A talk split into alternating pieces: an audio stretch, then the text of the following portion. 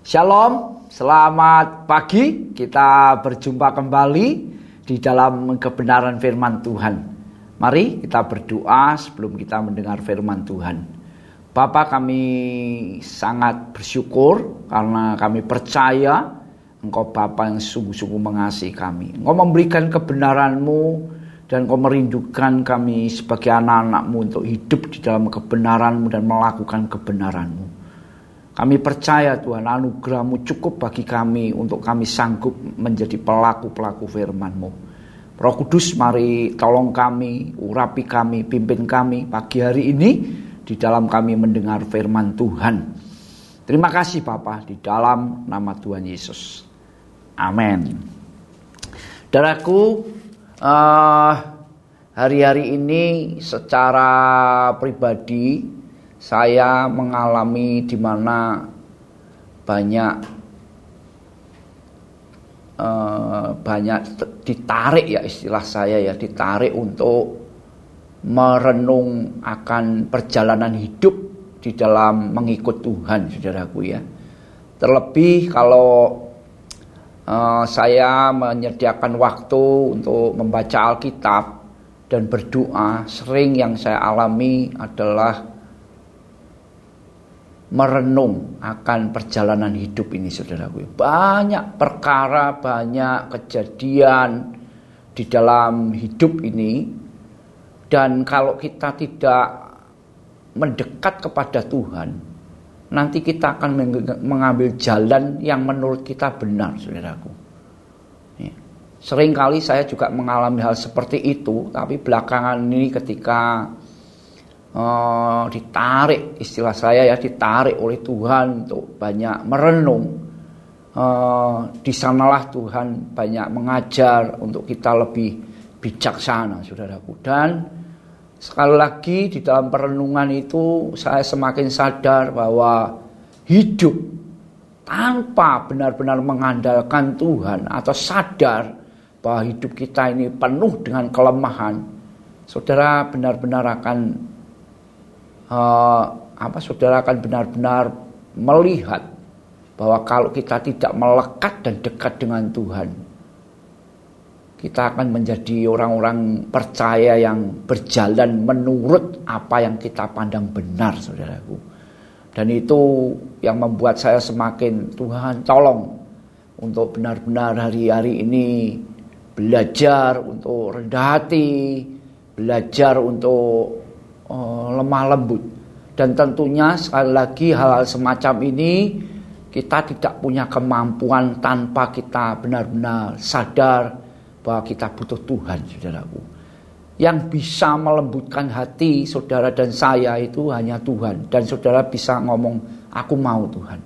Oleh sebab itu belakangan ini memang banyak eh, hal-hal uh, yang secara pemikiran kita, pemikiran saya ya terutama ada hal yang kadang-kadang kok kok kayak gitu ya gitu saudaraku ya. Dalam arti kata negatif kok ini orang bisa negatif sama saya?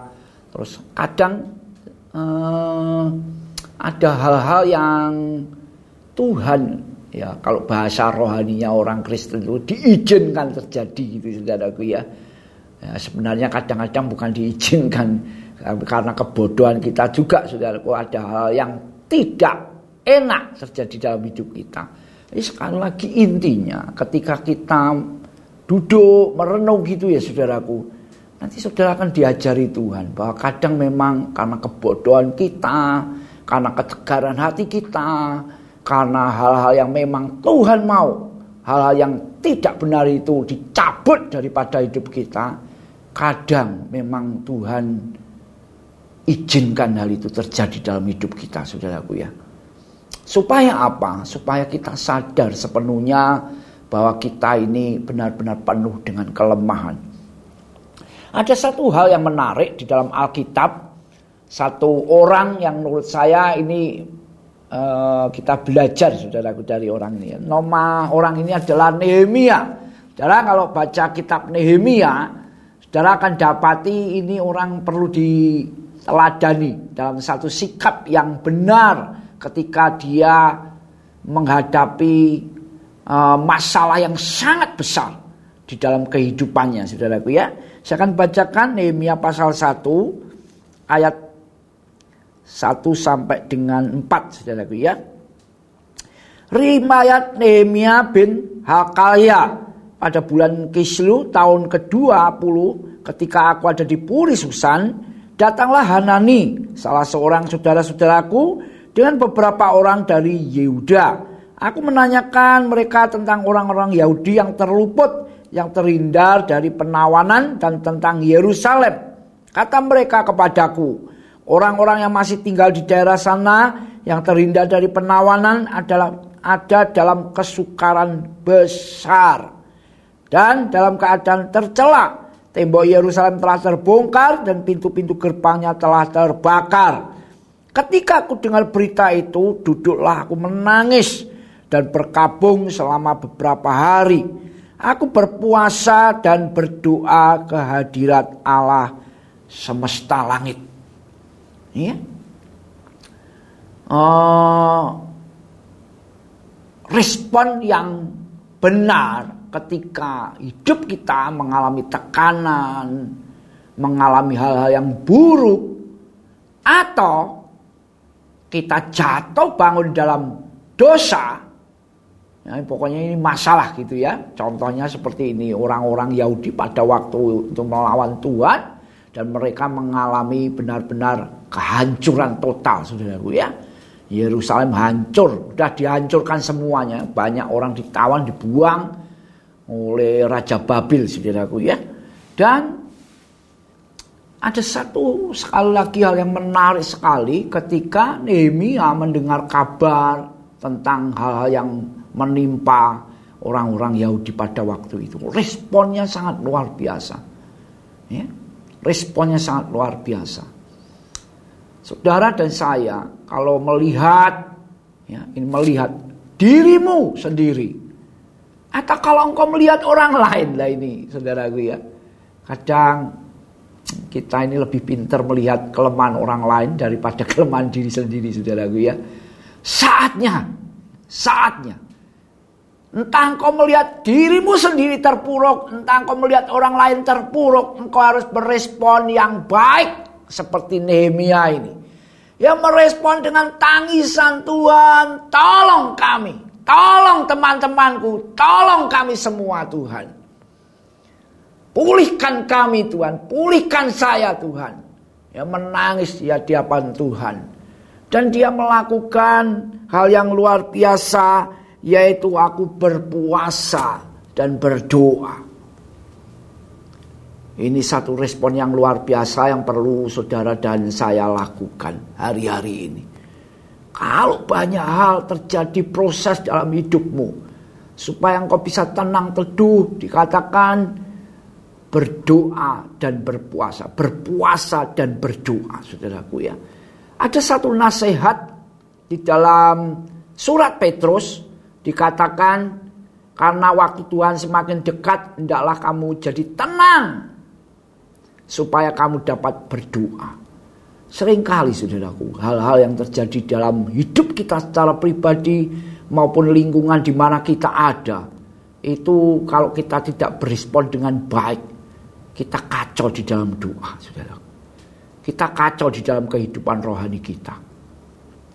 Yang timbul adalah penghakiman, yang timbul adalah kekecewaan, yang timbul adalah hal-hal yang negatif yang membuat kita jauh daripada Tuhan, saudaraku. Langkah kedua yang luar biasa yang dilakukan Nehemia ini perlu kita lakukan hari-hari ini juga, saudaraku ya. Kalau saudara baca di dalam Nehemia pasal 2, eh, Nehemia uh, minta izin kepada raja dan dia pergi ke Yerusalem, saudaraku ya. Dan di sana dia melakukan hal yang luar biasa. Saudara baca di dalam pasal 2 ayat 11 ya saya akan bacakan ya. Maka tibalah aku di Yerusalem sesudah tiga hari aku di sana bangunlah aku pada malam hari bersama sama beberapa orang saja yang menyertai aku. Aku tidak memberita aku tidak beritahukan kepada siapa pun rencana yang akan kulakukan untuk Yerusalem yang diberikan Allahku dalam hatiku. Juga tidak ada binatang lain kepadaku kecuali yang kutunggangi. Demikianlah pada malam hari aku keluar melalui pintu gerbang lebak ke jurusan mata air, ular naga dan pintu gerbang sampah. Aku menyelidiki dengan seksama tentang seksama tembok-tembok Yerusalem yang telah terbongkar dan pintu-pintu gerbangnya yang habis dimakan api. Kata menyelidiki ini luar biasa saudaraku ya. Jadi hari-hari ini ini yang perlu kita lakukan. Duduk mencari Tuhan, menyelidiki diri sendiri Kenapa ada hal yang buruk menimpa kita? Kenapa kita bisa gampang melihat kesalahan orang lain? Duduk menyelidiki dan membawa hidup kita kepada Tuhan. Daraku, dulu waktu saya masih sekolah di Katolik, ada waktu-waktu yang namanya devosi, saudaraku ya. Diajari untuk devosi.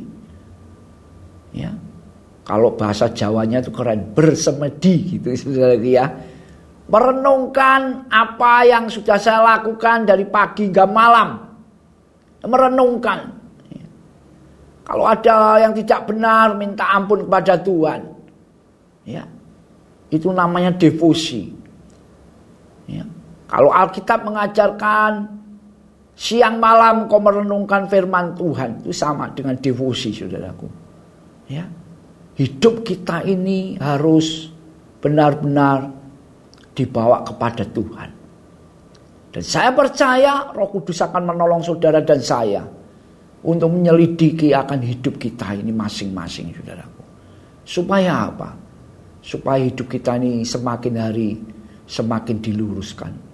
Atau bahasa Alkitab semakin hari kita menjadi semakin serupa dengan Yesus Tuhan. Sekali lagi pagi hari ini kita belajar dari Nehemia. Kalaupun ada hal yang buruk terjadi dalam hidupmu. Carilah Tuhan. Menangislah di hadapan Tuhan. Lakukanlah berpuasa dan berdoa. Percayalah. Tuhan akan buka jalan. Tuhan akan memperlihatkan apa yang harus kita lakukan dalam hidup kita, saudaraku. Ya. Dan langkah kedua, kalau ada hal-hal yang buruk itu terjadi dalam hidupku, selidiki hidup kita masing-masing. Kenapa hal ini terjadi padaku? Ya? Kalau memang Tuhan tunjukkan sesuatu yang saudara harus bertobat, bertobatlah. Saya percaya panggilan hidup kita di dalam mengikut Tuhan adalah menjadi semakin serupa dengan Yesus Tuhan sendiri.